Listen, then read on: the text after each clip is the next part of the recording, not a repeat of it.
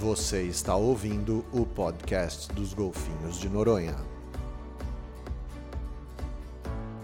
Bom dia, boa tarde, boa noite, caríssimos ouvintes do podcast dos Golfinhos de Noronha.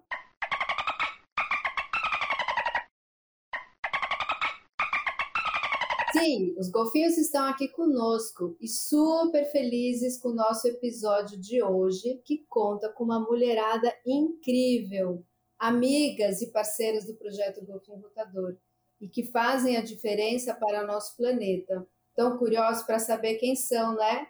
Aguenta aí que daqui a pouco elas vão se apresentar.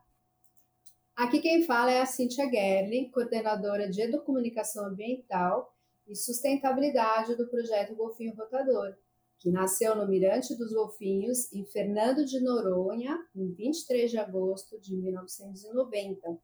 E nasceu de uma paixão pela conservação dos golfinhos, desses seres incríveis, carismáticos, do oceano e de Fernando de Noronha. E o projeto conta com patrocínio da Petrobras. Então, pessoal, se aconchega aí no seu cantinho e vem mergulhar nesse episódio que só tem notícias do bem e onde as mulheres vão imperar. Gente, cada uma dessas mulheres representa um trabalho sensacional de conservação em diferentes áreas. E é por isso que a gente convidou essas mulheres incríveis, para que todos vocês conheçam suas instituições, sua missão, sua trajetória, desafios também, né? Porque a vida não é só sonhos. E também a gente vai falar um pouquinho como as mídias hoje podem colaborar com o nosso trabalho por um planeta saudável para todas as espécies, né? Claro, inclusive para a nossa, mas a gente tem que pensar em todas as espécies que habitam nesse planeta. Então, bem-vindas, Jussara, Marina e Natasha. Nós estamos super felizes de tê-las aqui hoje conosco. Bom dia, boa tarde, boa noite para todo mundo. Eu sou Marina, eu sou gerente do projeto Budiões e com muito orgulho parceira do projeto Golfinho Rotador há muitos anos. Ah, o projeto Budiões ele tem sua sede aqui em Porto Seguro, estou falando por aqui. É, a gente trabalha em vários outros estados também, né? E me apresentando um pouquinho sobre a formação, eu sou bióloga, eu fiz mestrado na área de comportamento animal e doutorado na área de ecologia e conservação da biodiversidade. Trabalhei em alguns dos projetos de conservação até chegar aqui hoje no projeto Budiões. Obrigada, Marina. Sua passagem foi brilhante aqui por Fernando de Noronha. Você sempre deixa rastros maravilhosos por onde você passa. Obrigado, obrigado, Cíntia. Estou com saudade de Noronha. Espero em breve, com, com toda essa situação um pouquinho mais calma, espero em breve voltar aí, que estou com saudade de todas as pessoas, de todos os golfinhos.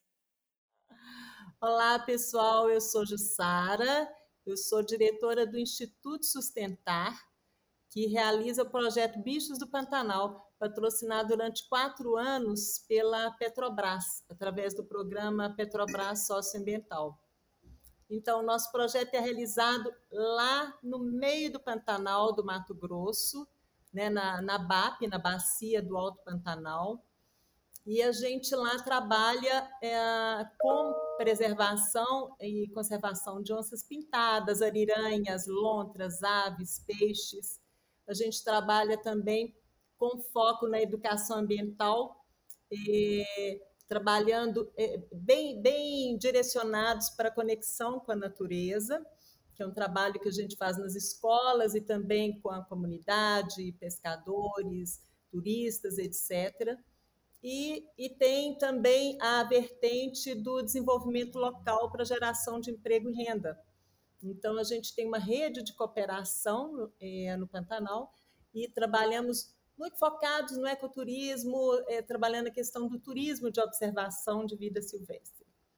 E a sede do Instituto Sustentar é em Belo Horizonte. Então, tem aí essa, né? Depois eu conto por que aqui uma OCIP, né? A gente chama OCIP aqui em Belo Horizonte, é, foi trabalhar com um projeto lá no Pantanal. A minha formação, pessoal, é em comunicação, gestão para sustentabilidade, e eu sempre vivenciei muito essa questão da sustentabilidade no viés empresarial. Então, eu trabalhei durante muitos anos no Rio de Janeiro, é, lá dirigindo a comunicação e educação para a sustentabilidade de uma instituição chamada CEBEDS, Conselho Empresarial Brasileiro para o Desenvolvimento Sustentável. Voltei para Belo Horizonte porque sou mineira e fundei aqui o Instituto Sustentar juntamente com um ecólogo americano chamado Douglas Trent. E esse ecólogo americano já tinha um trabalho assim há de 40 anos no Pantanal. Então, além das nossas atividades em Belo Horizonte, que a gente tem várias atividades aqui em parceria com o Sebrae, Fundação Dom Cabral, etc., a gente criou o projeto Bicho do Pantanal e tivemos a felicidade de passar no edital da Petrobras. É isso aí. É, faz, faz muita diferença, né, Jussara, patrocínio da Petrobras, né? Como faz muitos dos nossos sonhos, né, se tornarem realidade. Faz muita diferença o patrocínio da Petrobras, principalmente para uma área remota, como a gente trabalha. Né?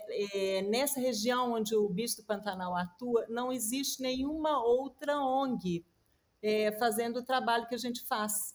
Até porque é muito caro né, trabalhar em área remota. Então, a gente trabalha com barco, percorremos longas distâncias, né? É, o combustível é caríssimo, e manter esses pesquisadores lá também realmente faz muita diferença ter o patrocínio da Petrobras. Sem ele, não seria possível fazer esse projeto na região onde a gente atua. Imagino que seja a mesma coisa aí para você, em Noronha, né, Cíntia? Não, com certeza. Assim, tudo aqui a gente pode colocar cinco vezes mais caro, né?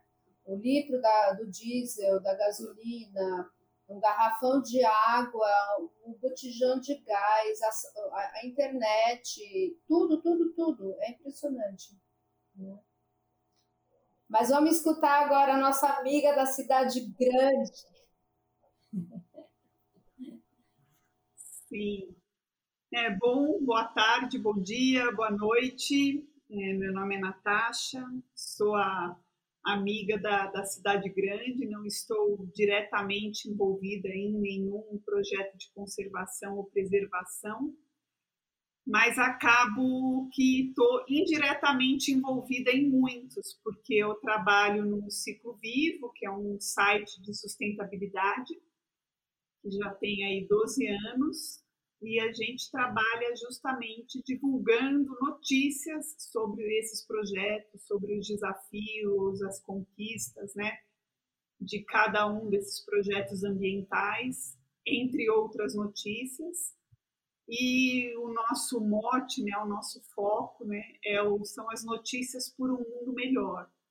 A gente sabe que falar de meio ambiente, sustentabilidade no Brasil, principalmente nos dias de hoje, né, nesse momento que a gente está vivendo, é bem complicado, é bem difícil e às vezes bem desanimador também, mas ao mesmo tempo a gente encontra aí entre as notícias que não são tão boas, a gente encontra projetos e pessoas muito bacanas que estão buscando soluções e avançando para esse mundo melhor aí no qual a gente acredita.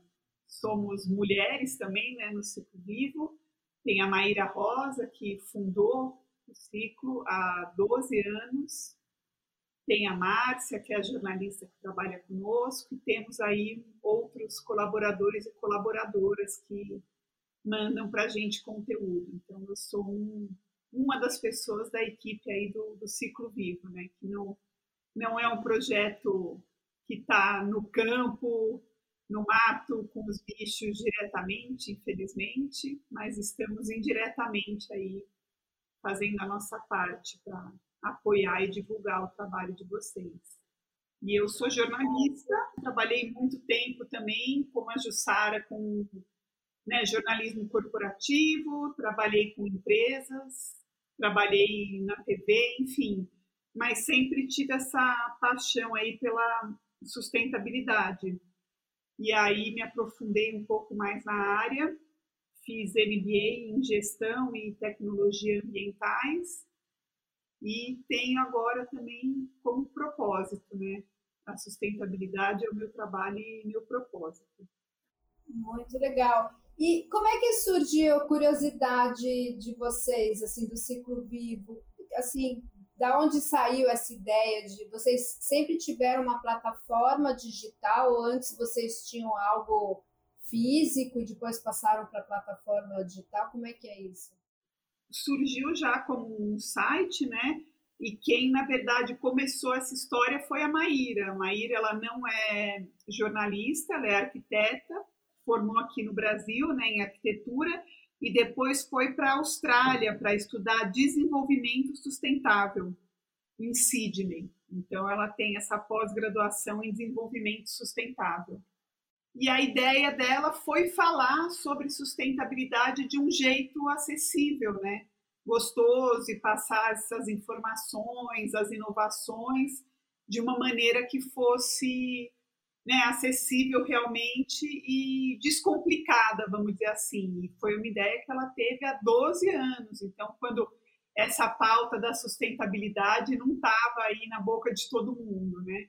E aí a Maíra começou com isso e aí a gente foi continuando. Eu entrei depois na história, mas quem fundou aí os méritos, né, dessa da construção do ciclo vivo estão com, com a Maíra Rosa, né? que é arquiteta e que também tem na sustentabilidade o propósito dela. Né? Bem, bem legal isso, viu, Natasha? Porque aqui o, o, projeto Golfinho Rotador, aqui em Noronha, quando a gente construiu a nossa sede em 2008, porque até 2007 a gente não tinha assim um local nosso, né, especificamente. E em 2008, graças também ao recurso do, de patrocínio com a Petrobras, a gente conseguiu construir uma sede. E quando a gente fez a planta, né, a gente contratou é, dois arquitetos que fizessem é, todo o projeto de acordo com uma arquitetura sustentável. E é um prédio que, inclusive, ganhou um, um prêmio no, no Procel de eficiência energética. A gente tirou primeiro lugar na categoria edificações com, com esse projeto aqui da sede do projeto Golfinho Rotador. E, e, e o nosso, assim, a gente está aqui desde 1990, né? Mas a, a, gente, no momento que teve uma, uma sede, um local, um alojamento, né, que é sede, escritório com alojamento, a gente quis também é, exatamente morar num lugar em que a nossa pegada ecológica, né, ou seja, tivesse o mínimo gasto de água, de energia, composteira, né, com nossos resíduos orgânicos, e a gente capta água de chuva, tem cisterna, né, janelas amplas para entrar bastante vento e sol. Então, você está falando isso é, está fazendo 13 anos isso agora, né? E é mais ou menos quando o ciclo vivo aí começou, né? Nessa mesma pegada. Bem bacana isso. Muito bacana. Depois tem que mandar para a gente informações para a gente escrever aí sobre a construção sustentável da sede. E, e, com o tempo a gente foi aprimorando, né? Marina até passou por esse processo aqui com a gente, né, Marina?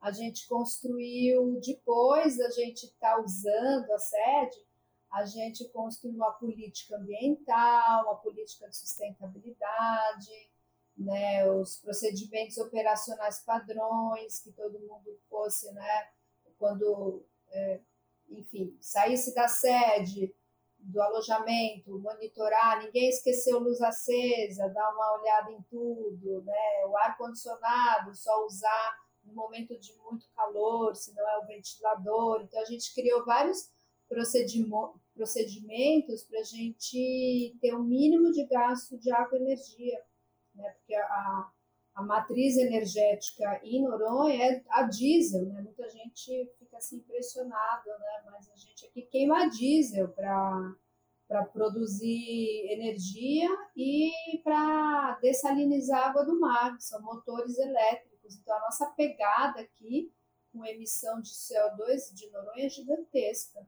Então, qualquer ação, iniciativa que você tiver aqui para gastar menos água energia e plantar no seu quintal a, a tua comida, porque um tomate vem de avião. Então, imagina a pegada ecológica desse tomate, quanto CO2 tem num tomate que a gente come aqui em Noronha, porque vem de avião ou vem de barco, né? Um tomate, normalmente ele vem de avião, de barco ele estraga, se ele vier de barco, né? Mas, enfim, muito, muito legal isso.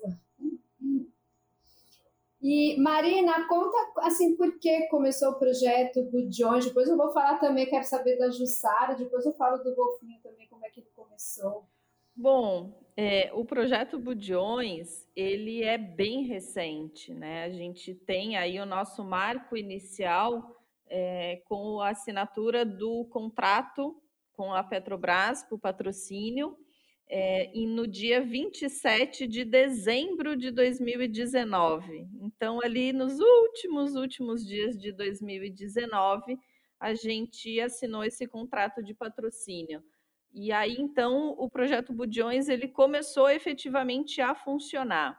Mas a ideia desse projeto, ele veio de uma reunião entre professores universitários de várias universidades da nossa costa que já trabalhavam com peixes recifais dentro das universidades.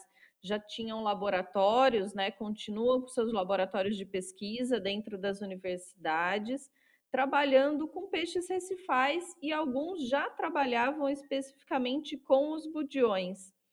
Então, a partir dessas parcerias de pesquisa que começou dentro das universidades, é, esses professores tiveram então a ideia de começar a trabalhar mais especificamente com os peixes budiões, porque aqui no Brasil nós temos 10 espécies de budiões, sendo que cinco delas estão em algum grau de ameaça de extinção. Algumas dessas espécies são alvo uh, da pesca em algumas comunidades tradicionais, né? Algumas também são alvo de pesca esportiva. Então, esses peixes, por terem uma importância ecológica muito grande para os ambientes recifais e já estarem em algum grau de ameaça, foi então que esses professores universitários, a partir do lançamento do edital público da Petrobras para patrocínio de projetos, resolveram submeter essa proposta para que então é, a gente continuasse, né, intensificasse a pesquisa científica sobre esses peixes, que ainda são pouco conhecidos no mundo científico, a gente ainda tem muito a descobrir sobre eles, e aliando, então, pra, com a pesquisa científica, aliando as estratégias de educação ambiental, de divulgação, de sustentabilidade, porque a gente uh, trabalha na linha de que não adianta a pesquisa científica por ela só não vai salvar os budiões da ameaça de extinção. A gente precisa unir as pessoas. Então, uma das nossas missões é integrar as pessoas para salvar os budiões da ameaça de extinção sendo esses peixes, né, os budiões, tão importantes para o ecossistema recifal e também muito importantes para algumas famílias, para algumas comunidades tradicionais que dependem da pesca dessa, dessas espécies. Né? Uh, os budiões, é, a gente, muita gente conhece o peixe budião, ou como ele é mais chamado no sul, sudeste, como peixe papagaio. Ele é um grupo de peixes, né? Como eu falei, são 10 espécies e dentro do projeto a gente trabalha com cinco delas. A mais conhecida é o peixe budião azul, ou peixe papagaio azul, que é o que está mais ameaçado de extinção por ser alvo da pesca. Ele é o maior dos budiões que a gente tem aqui no Brasil, é uma espécie endêmica da nossa costa e muito importante para algumas comunidades pesqueiras a pesca desse, dessa espécie, e eles são de extrema importância também para os ambientes recifais. Os budiões, eles são peixes herbívoros, né? Então, é, esses peixes herbívoros eles passaram a ser pescados, a ter sua pesca intensificada, quando passou a ficar mais difícil pescar os carnívoros. No início da pesca, é, sempre os pescadores eles tinham como alvo muito mais os peixes carnívoros, as garoupas, os badejos, as espécies carnívoras que são maiores, né? Mas com a escassez, a sobrepesca desses indivíduos, dessas espécies, ficou cada vez mais difícil encontrar esses peixes carnívoros. Então, algumas comunidades pesqueiras passaram a ter como alvo os peixes herbívoros, e entre eles os budiões. E os budiões, eles são conhecidos como jardineiros do mar. A gente carinhosamente chama eles de jardineiros do mar por serem herbívoros, eles fazem o controle de algas no Recife. A gente imaginando que num ambiente de Recife de coral, a gente tem uma competição entre uh, os organismos, entre as espécies que ali vivem. E competitivamente, as algas são mais fortes que os corais, crescem mais rápido, são mais numerosas, né? Então, os budiões, eles fazem esse controle do crescimento das algas, abrindo espaço para que outros organismos, entre eles os corais, consigam ali colonizar, se estabelecer no ambiente recifal, é, permitindo então uma grande diversidade nesse ambiente. Se a gente tirar os peixes herbívoros, tirar os budiões dos ambientes recifais, é, as algas vão ter um crescimento desordenado, elas vão tomar conta, né? Porque elas são competitivamente fortes, crescem rápido. E aí não vai sobrar espaço para outros organismos, diminuindo a diversidade desses ambientes.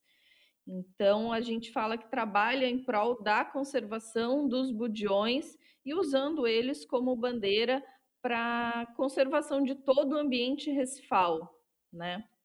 Por isso que, que ele se tornou aí alvo de um projeto de conservação, foi criado o projeto Budiões, para que a gente consiga conservar tanto esses, essas espécies, que têm sua importância econômica para os pescadores, mas também a importância ecológica de todo o ambiente recifal.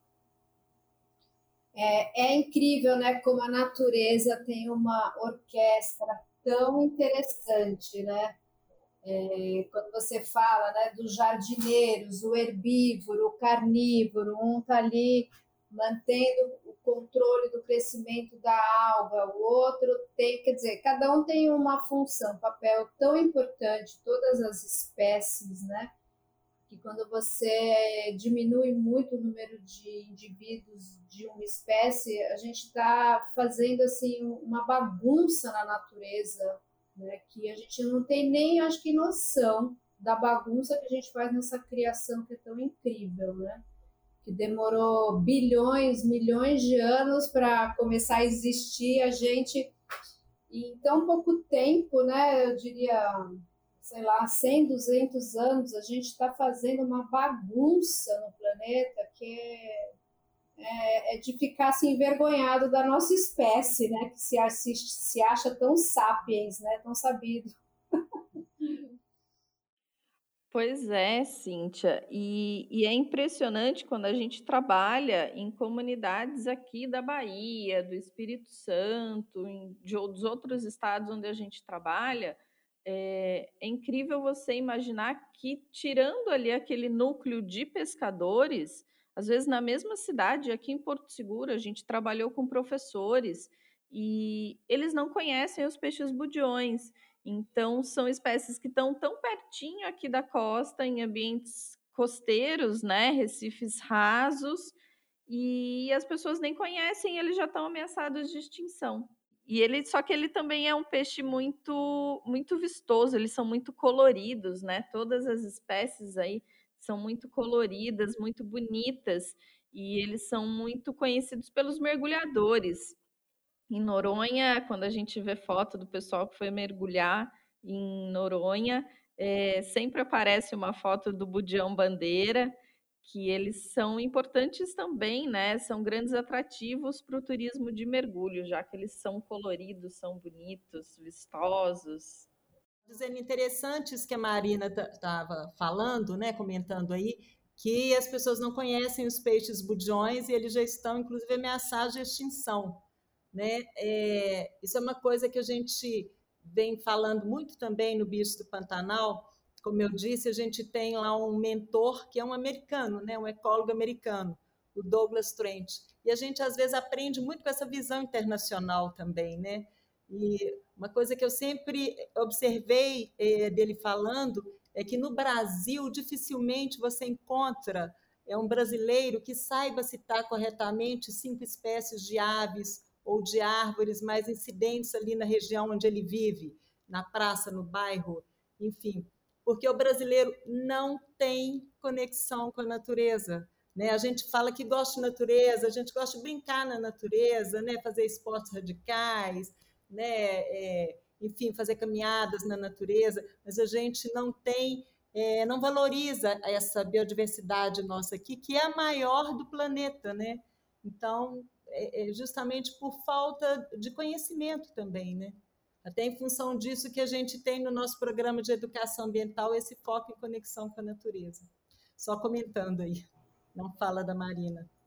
Não, legal, Jussara. Aproveita que você está com a palavra, fala um pouquinho como então surgiu também essa paixão em, criar um projeto tão lindo que é o Bichos do Pantanal, porque todos nós aqui, de início, quando a gente criou né, as nossas instituições, foram criadas, é de, um, de uma paixão, de um amor exatamente pela natureza, pela sustentabilidade, por essa conservação do planeta, que é a nossa única casa em respeito a todas as espécies né, que a gente compartilha, essa linda casa que é o planeta Terra, com muitas espécies.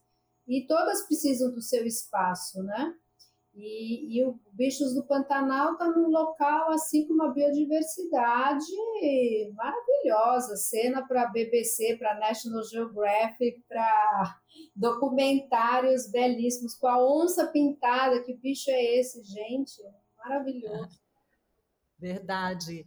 É, pois é, e a primeira vez que eu fui ao Pantanal, como eu disse aqui, eu sou mineira, né? E o nosso projeto ah, só começou com a Petrobras a partir de 2013, mas a primeira vez que eu fui ao Pantanal foi em 2008, é, junto com o Douglas Trent, justamente para levar um pessoal da National Geographic, porque tinha acontecido lá, e o Douglas é especialista em onças, né, aves e ariranhas, etc., e é, ele foi convidado pela National para é, justamente acompanhar o problema de um acidente lá, quer dizer, um acidente. Duas onças devoraram um pescador né, em 2008, lá em Cáceres. É, o Douglas já está no Brasil desde a década de 1980 e sempre trabalhando com onças. Ele trabalhava na Transpantaneira, mas transferiu o, o trabalho dele para Cáceres, né, no Rio Paraguai. Cáceres está distante de Cuiabá 250 quilômetros. É, então, nós chegamos em, no Rio Paraguai com esse, com esse pessoal, esses jornalistas, e justamente em função desse acidente, e, e, foi uma coisa assim tão brutal, e as, e as pessoas começaram a questionar se não estaria havendo superpopulação de onças. Aí, em função disso, que o Douglas resolveu começar a mapear essas onças, que, que é uma coisa incrível, excepcional. Não sei se vocês já viram cara a cara uma onça, mas é uma experiência fantástica. Você fala, ah, se eu, se eu conseguir vir uma, eu vou, eu vou estar satisfeito, mas você fica sempre querendo ver mais e mais e mais. E nós estamos na região ah, onde tem a maior incidência de onças pintadas do planeta, né? É impressionante que às vezes a gente está lá nesses estudos, eu acompanho lá às vezes, e a gente já consegui ver 12 onças no mesmo dia. Ai, que inveja! A, a, né, a, concentração de Não, é maravilhoso mesmo, maravilhoso, inesquecível. Mas aí, em função disso, o Douglas começou a fazer essa pesquisa na região de Cáceres. Hoje ele tem lá 84 onças mapeadas. Né? E esse trabalho, é, essa, essa paixão toda, é, né, que começou com ele, claro, é muito interessante a história, vou contar aqui rapidinho para vocês, porque é, O Douglas ele também tem uma ONG nos Estados Unidos chamava, chamada Focus Conservation Fund, e ele montou também uma operadora de turismo de observação de vida silvestre, que é a Focus Tours, e ele é o, é o primeiro no Brasil, né, ele que trouxe para o Brasil o turismo de observação de vida silvestre. Então, ele chegou na Transpantaneira e, e começou a trazer turistas internacionais. E aí, um dia, um, um pantaneiro deu para ele um dente de uma onça pintada que ele tinha caçado. Então, ele ficou muito chocado com isso e propôs para esse, esse pantaneiro, essa família de pantaneiros, que se eles parassem de caçar a onça, ele ia ajudá-los a entrar no turismo de observação de onças pintadas. Eles, eles iriam é, passar a ganhar dinheiro mostrando a onça pintada, ao invés de é, caçando a onça. Né? Porque lá eles eram pagos por grandes fazendeiros para caçar as onças. Então, essa família topou e o Douglas começou a capacitar esses pantaneiros. E é super interessante, porque ele trouxe, inclusive, voluntários para ensinar inglês, né? E começou a ensinar taxonomia, os nomes científicos das espécies, começou a levar esses pantaneiros é, para é, acompanhá-los nas, na, é, nas excursões né, com estrangeiros, para eles verem como é que é que se opera. Criou site inglês, conseguiu dinheiro de doação através da ONG dele e, e pagou para esses pantaneiros transformarem a, a, região deles em RPPN. Então, lá tem a RPPN, Reserva Ecológica do Jaguar, na Transpantaneira. Então, assim, é um trabalho super bacana e muito interessante, porque, é, é, na, na verdade, nessa época, vários pantaneiros semi-analfabetos, e, e ninguém acreditava que eles teriam condições de falar inglês fluente. Inclusive, ele foi questionado na época por uma secretária lá do Estado de Turismo se esses pantaneiros, que, ele, que eles, não, eles não teriam capacidade de falar inglês. E ele pediu que os guias que estavam com ele respondessem para ela em inglês. E eles começaram a responder em inglês, mas ela não era fluente em inglês. Então, enfim, um trabalho super bacana na Transpantaneira e que foi levado para Cáceres e nós começamos o projeto Bichos do Pantanal em 2013. Né? estou falando muito da onça, mas lá a gente, nosso principal parceiro acadêmico, a gente tem vários parceiros, mas o principal é a Unemat, Universidade do Estado do Mato Grosso. E é, então lá a gente tem feito esse levantamento, né, de avifauna. A gente fez o maior inventário de avifauna é, do Pantanal, né, com bichos do Pantanal. Então, é, temos várias publicações, inclusive para download gratuito né, no nosso site. É, a gente fez a linha de base, que inclusive agora ajuda bastante né, é, aos tomadores de decisão, principalmente agora é, pós essa, esses incêndios né, de 2020. Então, tem ajudado bastante. Os impactos dos incêndios, depois a gente pode falar sobre isso o, o projeto Bis do Pantanal, ele agora é, está naquele, naquele período de transição, a gente não está com o patrocínio da Petrobras nesse momento, mas os pesquisadores que trabalham com a gente, muitos, muitos continuam de forma voluntária, o que é muito bacana. Né? Então, a gente depois pode contar um pouquinho como é que está essa situação lá, porque vocês sabem que não choveu né, suficiente, a água está mais escura, né? as grandes árvores todas morreram, está voltando agora a, a, a, vegetação de herbáceas, né?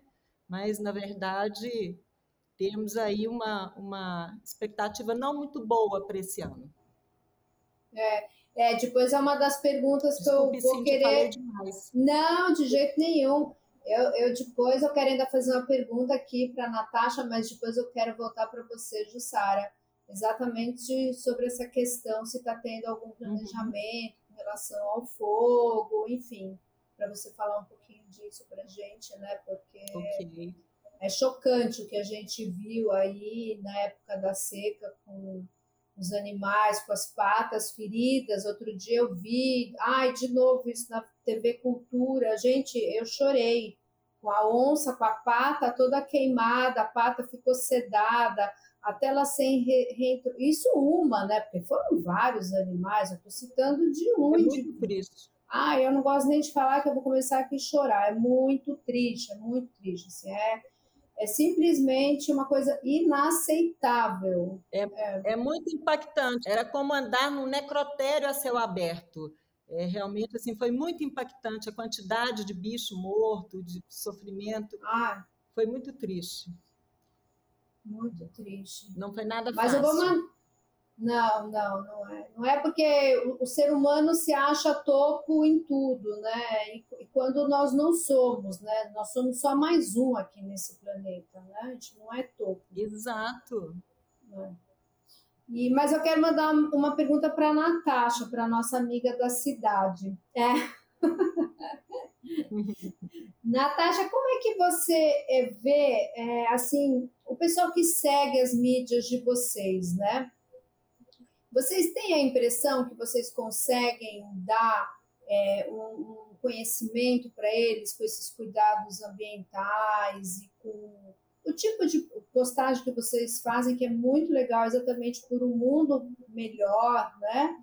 Com mensagens positivas, que é como a gente falou, tem muita coisa ruim acontecendo, mas também tem muita coisa boa acontecendo, né? O ciclo vivo é um exemplo, o, o é outro exemplo, o Bichos do Pantanal, o Projeto Confrontador, enfim, tem várias instituições que querem que as coisas melhorem muito, né?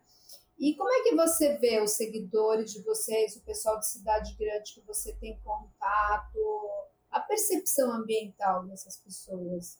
Bom, é, acho que a, gente tem, né, de uma certa maneira, um privilégio de ter um, um, público que se interessa, né, pelo assunto, então vai atrás, né.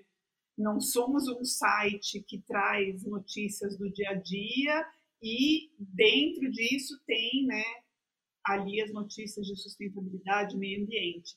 A gente traz notícias desse universo, né dentro do, do universo da sustentabilidade tem é um guarda-chuva enorme. Então, a gente fala desde a arquitetura, né, de construções que tem esses recursos para diminuir o impacto ambiental, até a questão da alimentação. Então, o que você escolhe comer, qual que é o impacto ambiental da, da, da sua escolha alimentar, do seu consumo, dos produtos.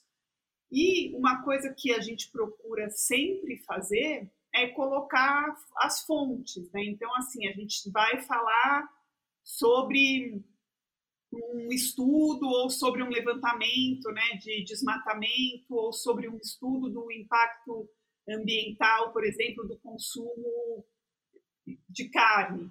Então, a gente sempre traz, né, procura trazer sempre das, dentro das matérias as fontes desses estudos, dos pesquisadores, dos cientistas, para que os leitores que quiserem, que se interessem, né, ou para checar, porque a gente tem muita gente que fala não, não, isso é mentira, não, não é mentira, né? A gente tem aqui são os dados, né? A gente tem profissionais que se dedicam a trazer essas informações, ou para quem quiser também se aprofundar, né? Então essa é uma, uma preocupação que a gente tem e que eu acho que tem um impacto bacana assim no engajamento, né, e na conscientização das pessoas, porque entre, né, tantos negacionismos que a gente enxerga, você trazer, né, dados, trazer informação, trazer trabalho de quem está no campo, de quem pesquisa, né, de quem se dedica a isso, é uma maneira de, poxa, puxar, né, pessoas que às vezes ouvem muito né, argumentos negacionistas ou ah não, mudança climática não existe, é uma coisa que sempre acontece. Ah, por que está fazendo? Tá, cadê a mudança climática com esse fio? Enfim, né? a gente ouve muitas coisas em diversos níveis aí. E aí é, é, legal quando você traz estudos, quando você traz especialistas, né, quando você procura mostrar o trabalho de pesquisadores, pesquisadoras, cientistas, para combater o negacionismo, mas para combater de uma maneira positiva, né? É, a gente tem às vezes também que combater aí o, os problemas ambientais que a gente tem, né? Combater o desmatamento, mas, poxa, em vez de ficar né, só trazendo os dados que são importantes e que são alertas sobre o desmatamento, por que não mostrar outros caminhos? Né? Então, olha, Vocês já ouviram falar da agrofloresta?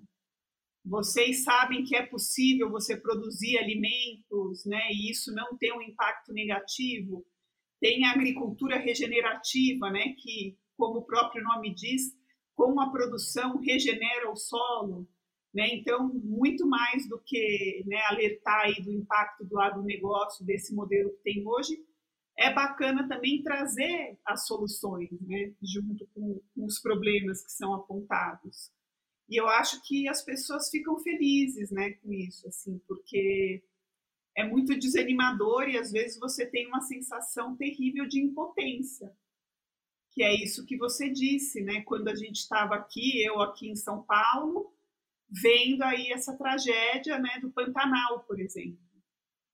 Meu Deus, o que, que a gente pode fazer? E uma das matérias que a gente teve muita audiência, que teve muito compartilhamento, muito engajamento, foi uma matéria que a gente fez falando como ajudar na, no combate aos incêndios, como ajudar no resgate, no tratamento dos animais, né, que a gente divulgou aí as instituições que estavam trabalhando, né, com contas para as pessoas participarem. Então, a gente está aqui na cidade, fica afastado, né, do, dos problemas que às vezes a gente vê, né, do Pantanal, de desmatamento, ou da questão dos recifes. Então, é legal trazer também esse o que você pode fazer do seu lugar, né?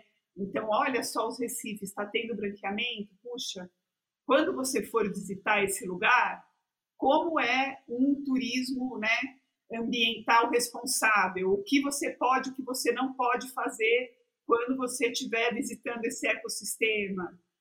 Você sabe que o protetor solar que você usa, talvez ele tenha alguma substância que não seja bacana para esse ecossistema que você acha tão lindo, que você vai lá mergulhar para admirar. Então, mostrar né, esses dois lados. Eu acho que sempre com, com informação né, e divulgando pesquisas e ciência, né, porque mais do que nunca é importante a gente pesar a balança para esse lado mesmo.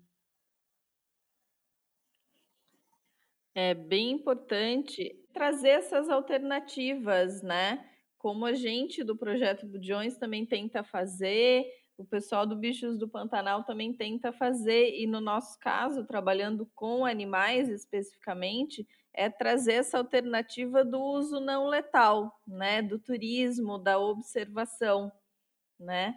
É, a gente aqui no, no projeto Budiões também tenta trazer isso. Olha, o, o budião aqui na região, em algum próximo aqui a Porto Seguro, o budião ele está sendo vendido a 25 reais o quilo. E os budiões aí, um budião azul de um bom tamanho, ele vai ter 4 quilos, né? 3 a 4 quilos. E aí, já se o pescador, que ele já tem o seu barco, ele for atrás das autorizações para trabalhar com turismo, se engajar um pouquinho mais, em vez de ganhar ali seus uh, 75, 95 reais com a venda de um budião, ele pode ali cobrar de 100, 150 por turista para ir levar no ambiente recifal e observar não só o budião, mas como todo o ambiente. O, o recurso que o budião vai trazer vivo é muito maior do que o 25 reais por quilo ali que ele vai conseguir vender, né? Então a gente traz essa alternativa como ali é, o Bichos do Pantanal também vai trazer muito mais recursos, trazer essa, essa segunda opção, não é não não é chegar e falar assim, olha, não vai pescar o budião, não vai caçar a onça e porque isso causa um impacto e nada, mas traz o outro lado, né? Eu acho que isso é um diferencial e que aí as pessoas com as quais a gente trabalha, com o nosso público, começam a nos ver com outros olhos e não aquele olho somente de é, vocês estão aqui para proibir, vocês estão aqui para tirar minha renda, né? Se a gente se engaja nessa opção, de trazer essa opção e ajudar essa opção ficar viável a ser executada, a gente deixa de ser vista como no início normalmente acontece, é que a gente é visto às vezes como inimigo, né? A gente tem que deixar esse lado de inimigo, de proibição, de eco chato e, e, trazer essa alternativa e ajudar ela a acontecer. Não é também só falar, olha, faz o turismo. Às vezes ele precisa ali de uma ajudinha para uh, seguir esse caminho aí das pedras, de procurar é, capacitação, ter as autorizações necessárias, para que ele faça isso de uma forma legal também, né? Sim, com certeza. E, e, o que eu ia falar antes, essa, essa questão do, do, das pessoas, né, da cidade grande, né? São Paulo, por exemplo, eu sou de São Paulo e acredito que grande parte do público do ciclo vivo seja, né, da cidade de São Paulo. E são essas pessoas que viajam para o Pantanal, que vem para Noronha, que vai lá para Porto Seguro, onde estão os budiões e, e acho que exatamente a sensibilização ambiental já começa aí no, no, no ciclo vivo mesmo, na cidade, né? É, eu, por exemplo, já fui chamada várias vezes por escolas em São Paulo para dar palestras sobre o golfinho, sobre Noronha, sobre o turismo em Noronha, porque grande parte dessas crianças né, vem com os pais é, para Fernando de Noronha. Mais de 50% dos turistas que estão aqui em Noronha são da cidade de São Paulo. Eu não sei se no, no Pantanal, no Porto Seguro, tem né, esse levantamento de qual região do Brasil são os turistas, mas Noronha sempre, São Paulo é mais de 50%, é de 50% a 60%. E os outros, né, por cento aí, vai estar tá, é, é Rio de Janeiro, é Minas Gerais, Paraná, Santa Catarina, aí vai distribuindo, né? No Pantanal é um pouco diferente, é, porque o que a gente mais recebe no Pantanal são turistas internacionais, ah, justamente por aquele aspecto, né, que a gente falou que brasileiro não valoriza tanto a nossa biodiversidade, não conhece, não valoriza. Então, o, quem valoriza lá é o gringo, né, o que nos ajuda também com esse turismo de observação, porque os guias ganham em dólares, né? E, e, também da população brasileira que chega, quase não chegam mulheres.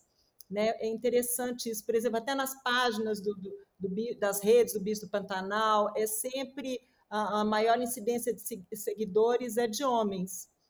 E, mas é, é, é interessante também no Pantanal, porque a própria população, né, até em função uh, desse número grande de, de estrangeiros que chegam, eles mesmos já nos pediram para ajudar a fazer a transição do turismo de pesca para o turismo de observação de vida silvestre.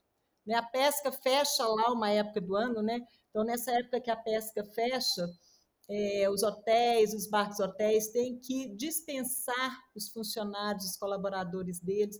Então, é um desemprego altíssimo né, nessa época. Então, eles aprenderam a trabalhar o turismo de observação de onças, a abrir, abrir é, trilhas né, para observação de aves que os hotéis antes não tinham. Então, a gente tem colaborado bastante nesse sentido e o resultado está sendo muito, muito, muito bom. Sabem que na Transpantaneira tem um dado, inclusive do WWF, é, desse turismo de observação onças que, que o Douglas começou a desenvolver lá, é, que ele gera por ano uma renda de 7 milhões de dólares para os pantaneiros. Então, é bom valorizar isso, porque você valoriza a conexão com a natureza e busca outras formas mais sustentáveis, né? economicamente sustentáveis. Uma coisa que é importante também é essa consciência que o meio ambiente, a preservação ambiental, ela não está fora só das cidades, né? Então, assim, uhum. dentro das cidades a gente tem né, atitudes e, enfim, políticas que são muito importantes para a questão ambiental, né? Muita gente fala, ah, então eu vou ter um contato com a natureza quando eu sair da cidade. Não necessariamente, né? Por que não claro. a gente fazer uma cidade que possibilite esse contato com a natureza, né? Até por uma questão de saúde pública, tem inúmeros estudos que falam dos benefícios, né, de você ter uma cidade arborizada, Exato. né, de você ter um espaço verde dentro do ambiente urbano. Então, pensar que assim, é, romper um pouco com essa dissociação que se faz da cidade e da natureza, da questão ambiental e do ambiente urbano. Porque, enfim, a garrafinha de lixo que a pessoa joga no chão aqui em São Paulo, que escorre no bueiro, que vai para um, né, um córrego canalizado, vai para o mar. Né? Em última instância, é tudo muito conectado. Então, não tem uhum. essa separação assim tão grande das questões ambientais na cidade, né? E, e, lógico que é muito maravilhoso ser para o Pantanal, porque você vê lá, né? Você vai para um Recife ou para Noronha, que é meu sonho conhecer, que não conheço ainda, mas é uma coisa direta. Mas existe né, essa coexistência entre a cidade e a gente precisa trabalhar com isso, porque as pessoas estão nos grandes centros urbanos. Então, as pessoas dos grandes centros urbanos têm que tomar decisões, têm que se engajar, têm que ter uma consciência, e isso vai ter um reflexo no resto né, do planeta. Então, o que, que você faz com o seu lixo? Você composta o seu lixo, o orgânico, né? Metade dos uhum. resíduos sólidos urbanos é resíduo orgânico que pode ser compostado. Puxa, eu não composto, a sua cidade tem aí uma coleta, tem um pátio de compostagem, vamos pressionar aí o seu vereador, né, a prefeitura para implementar isso. Poxa, isso daí vai ter um impacto de deixar de ir aí metade do lixo para os aterros, produzir metano, produzir chorume e gerar uma coisa positiva. Então é uma decisão dentro da cidade, no ambiente urbano, mas que é super ambiental, né? E assim não, não tem essa dissociação. E quanto mais a gente consegue romper com isso e trazer as pessoas dos centros urbanos para esse despertar, mais o Pantanal vai ficar sossegado, Noronha vai ficar sossegado, né? Tipo, é melhor para todo mundo.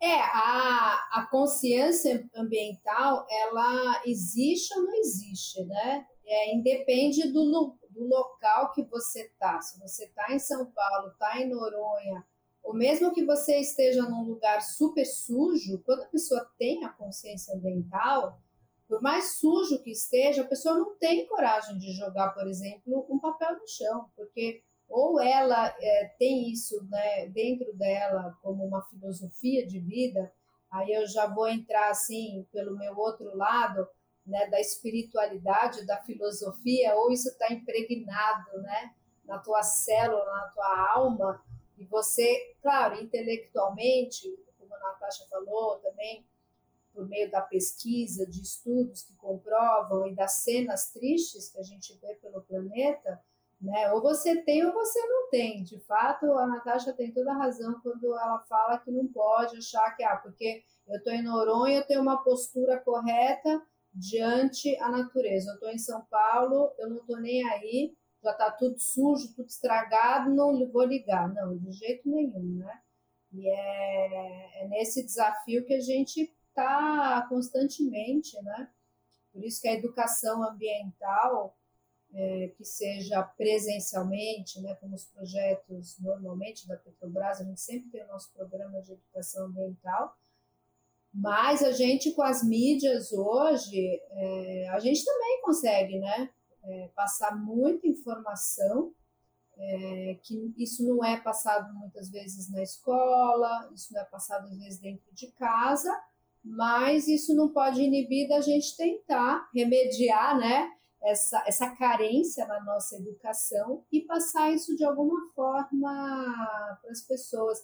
Eu lembro de um projeto que eu executei aqui em Noronha, né, pelo projeto Golfinho Rotador, que eu dei consultoria. Natasha falou que ela tem MBA em Gestão e Tecnologias Ambientais. Eu também tenho, viu, Natasha? Esse MBA. Ver que a gente fez no mesmo lugar. Eu fiz na Politécnica da USP. Um curso maravilhoso. Eu fiz também lá. E então. é um curso maravilhoso, gente. Aliás, eu super recomendo aí para os nossos ouvintes. Gente, eu acho que qualquer pessoa desse planeta deveria fazer esse MBA da USP, né, que é lá na Politécnica, Gestão e Tecnologias Ambientais. É, é isso devia ser uma disciplina já dentro do, das escolas, assim. É, É maravilhoso esse curso. Mas eu lembro, então, voltando aqui para esse relato do, de uma pessoa aqui de uma posada que eu dei em consultoria, né, para um projeto aqui do, do Rotador que a gente fez para as posadas implementarem, né, é, um sistema de gestão sustentável nos negócios deles. E eu cheguei, né, e falei, ah, mas que tipo de insumos vocês compram para as posadas? Tipo o seu detergente. O senhor já reparou se o seu detergente é biodegradável, né? Se os seus é, insumos para fazer limpeza e desinfecção são eco-friendly, né, essas coisas.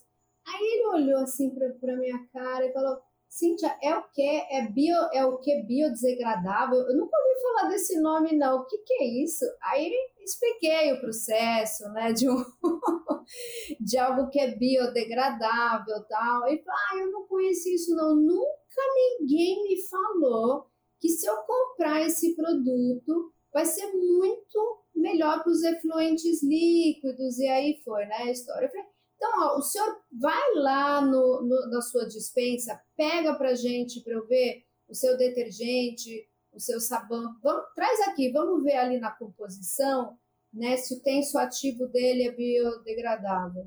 Aí ele foi lá, pegou tudo. Aí grande parte era biodegradável, ele nem sabia, e grande parte também não era, né? Então, às vezes, essa falta de informação para chegar nas pessoas. Às vezes, a pessoa tem essa conduta errada, essa postura errada, porque não teve a informação. Ela não faz isso por maldade, né? É porque não sabia mesmo. Né? Então, como é importante a gente informar, informar, incansavelmente a gente tem que informar. A educação é algo, gente, é todo dia, toda hora, o tempo todo. A gente nunca vai ter descanso com isso, né? É, é a missão de todos nós aqui, por um mundo melhor, é educação. Educação, educação, educação e informação. Mas falem, meninas, contem mais das Mulheres Unidas pela Conservação. Pois é, nessa, nessa última fala da Natasha e você também falando, Cíntia, é, me veio muito o que foi o que foi o que nos uniu aqui, né? Que foi a partir da batalha de fotos é, que o Golfinho sediou e nos convidou para participar. É, você falou da importância do uso das mídias digitais, né? Que a gente usa hoje as redes sociais e a Natasha falou de, das paisagens naturais que estão dentro do ambiente urbano, né? E realmente são lindas as paisagens naturais e, e, a união entre o urbano e o natural que a gente pôde ver na batalha de fotos que a gente viu, né? Quando teve ali o primeiro ciclo das fotos, que foi da justamente da paisagem urbana, né?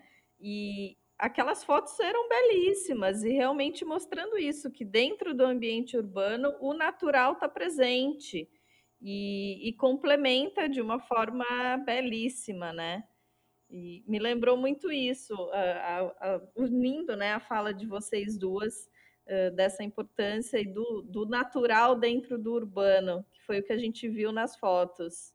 É, a, a ideia da batalha de fotos, né, na Semana do Meio Ambiente, saiu exatamente disso, como o nosso Brasil é lindo e como a gente às vezes não valoriza, né, esse, é, porque é óbvio, a pessoa chega em Noronha, ai que lindo, mas também, né, é óbvio demais para você falar algo contrário, né, não tem nem o que falar, mas você passear por um lugar como São Paulo, eu como como paulista, gente, eu amo São Paulo. Às vezes as pessoas falam, ai, não sei como você aguenta. Você mora em Noronha e hoje você, quando vai para São Paulo, não sei como você aguenta.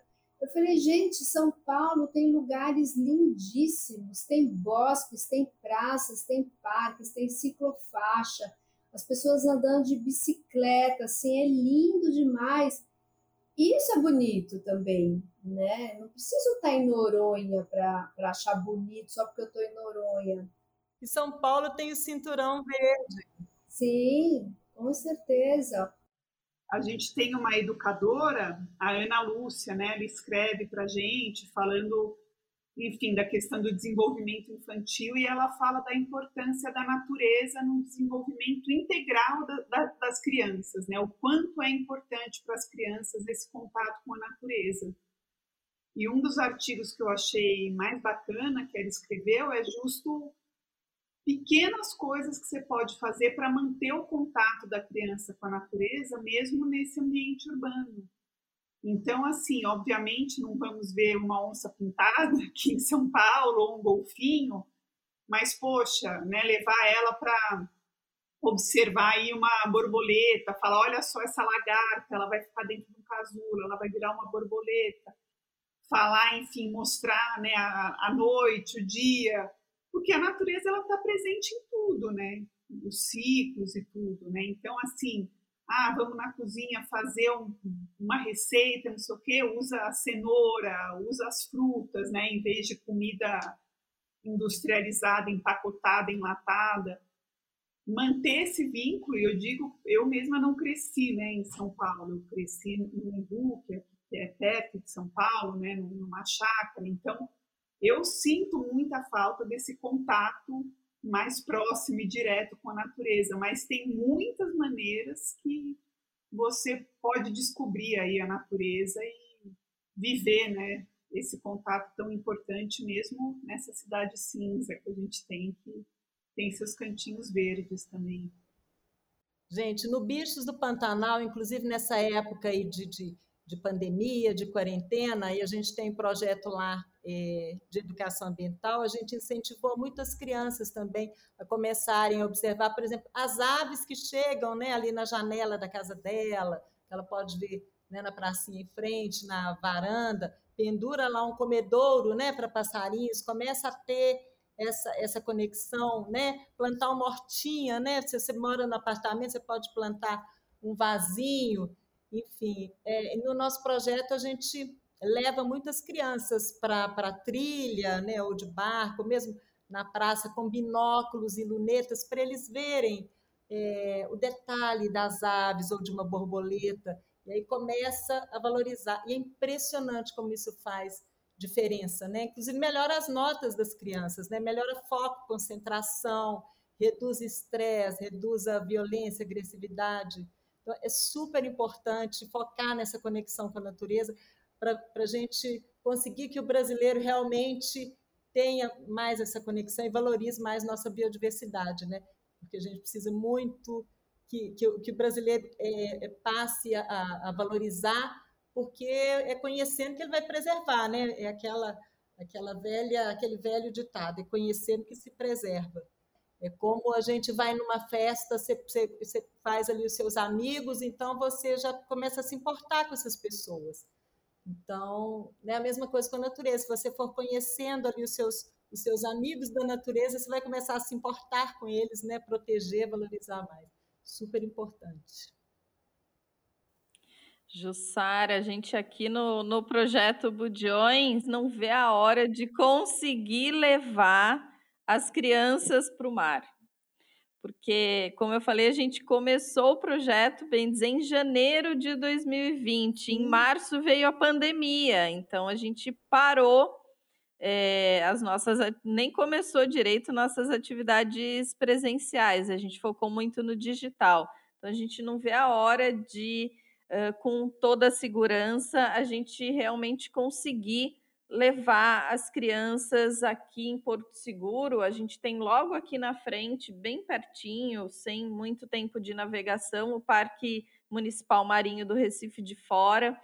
E a gente tem apresentado né, os budiões para as crianças, inclusive daqui de Porto Seguro, que muitas e muitas não conhecem os budiões, por incrível que pareça, e a gente não vê a hora de, de fazer isso que vocês, o pessoal do Golfinho já faz, vocês do Bicho do Pantanal já fazem, e, e vem todo esse resultado que é levar as crianças para perto do, do ambiente natural, né? A gente já trabalhando com os professores aqui e no retorno que a gente tem nas nossas redes sociais, as crianças aqui em Porto Seguro não conhecem os budiões Às vezes o pai dela pesca o budião, mas ela não conhece, nunca viu como ele é embaixo d'água, a cor que ele tem bonita uh, e como que ele se alimenta. Não viu ele, né? Esse é um dos, dos desafios de quem trabalha com o mar, que é mostrar o que não está tão fácil de tão fácil visualização, que está embaixo da linha d'água. Jussara, conta pra gente agora a, a, a parte que todos nós né, passamos por, por partes que não são muito boas na nossa trajetória, mas isso faz parte também da vida, né?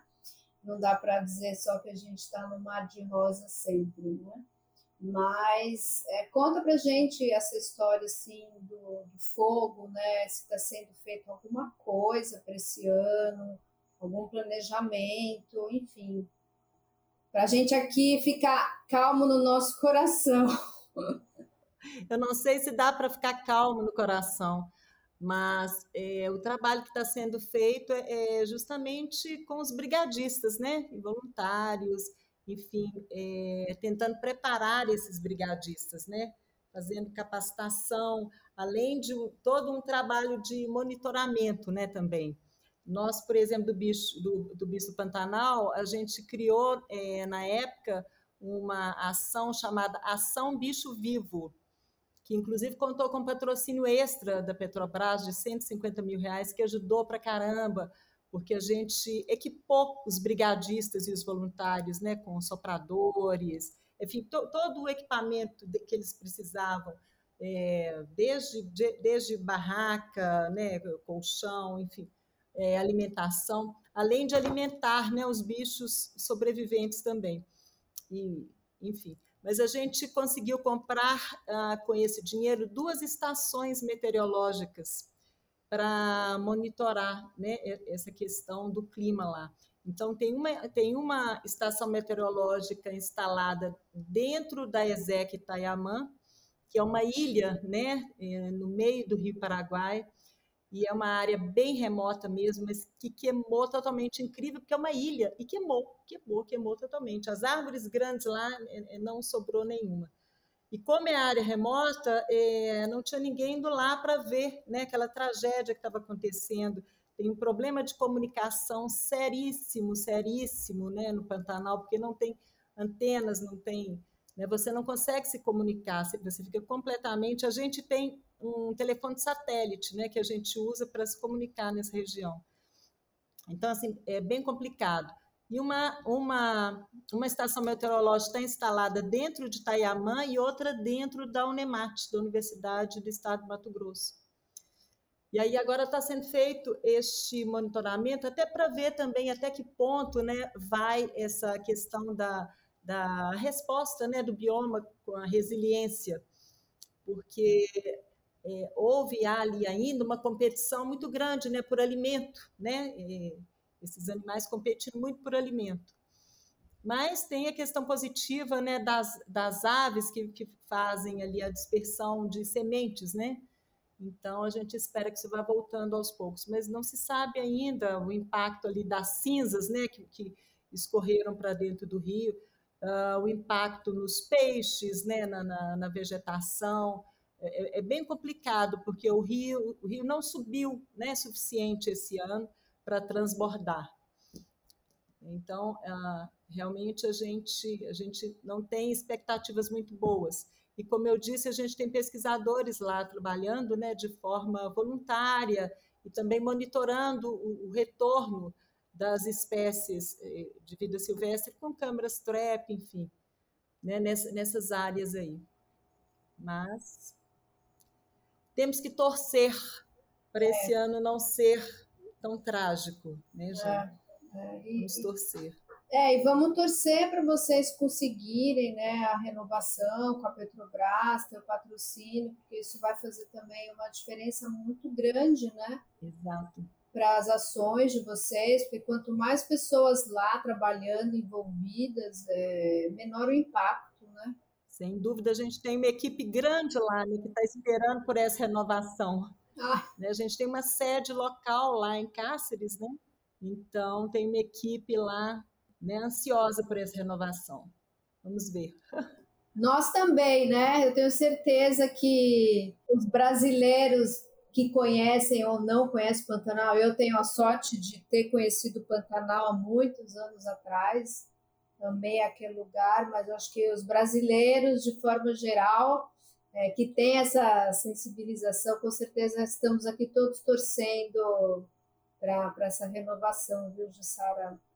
Que, que aqueles bichos, aqueles animais incríveis, Obrigada. toda aquela biodiversidade não seja prejudicada de jeito nenhum.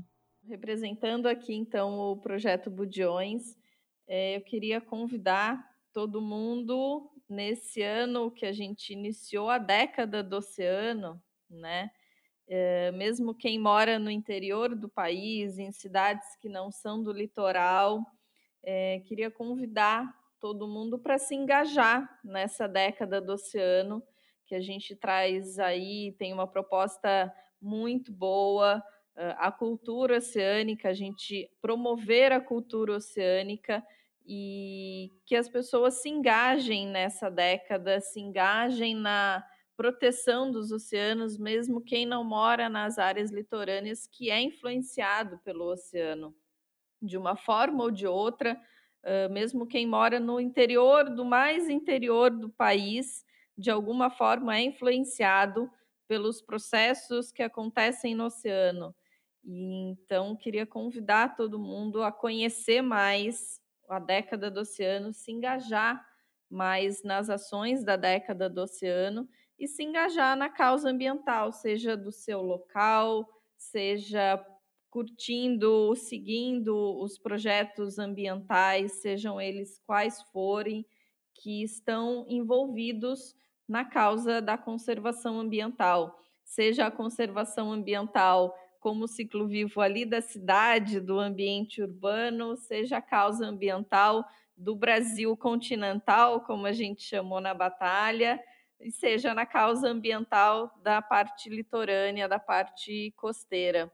Né? E aqui, mulheres, todas nós, uh, representando a força feminina que, que traz esse engajamento e essa, uh, essa incansável luta que a gente tem para as batalhas que a gente resolve travar na nossa vida. Né? Acho que femi, a parte feminina traz um pouco disso. A gente se engaja mesmo com unhas e dentes nas batalhas que a gente uh, escolhe para travar, né?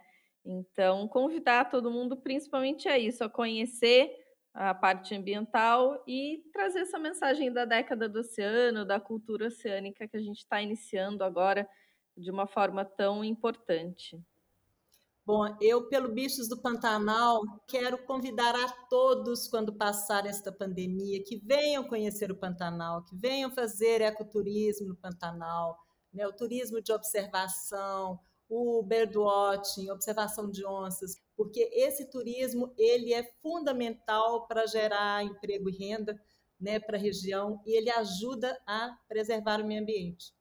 E, além disso, a, a questão da saúde, né, com essa conexão com a natureza, ela é muito beneficiada. Então, recomendo a todos que venham para o Pantanal, porque é maravilhoso, mesmo com os efeitos do, do, dos fogos, né, dos incêndios de 2020, o Pantanal continua lindo e é uma beleza é, realmente fascinante. Convido a todos que venham.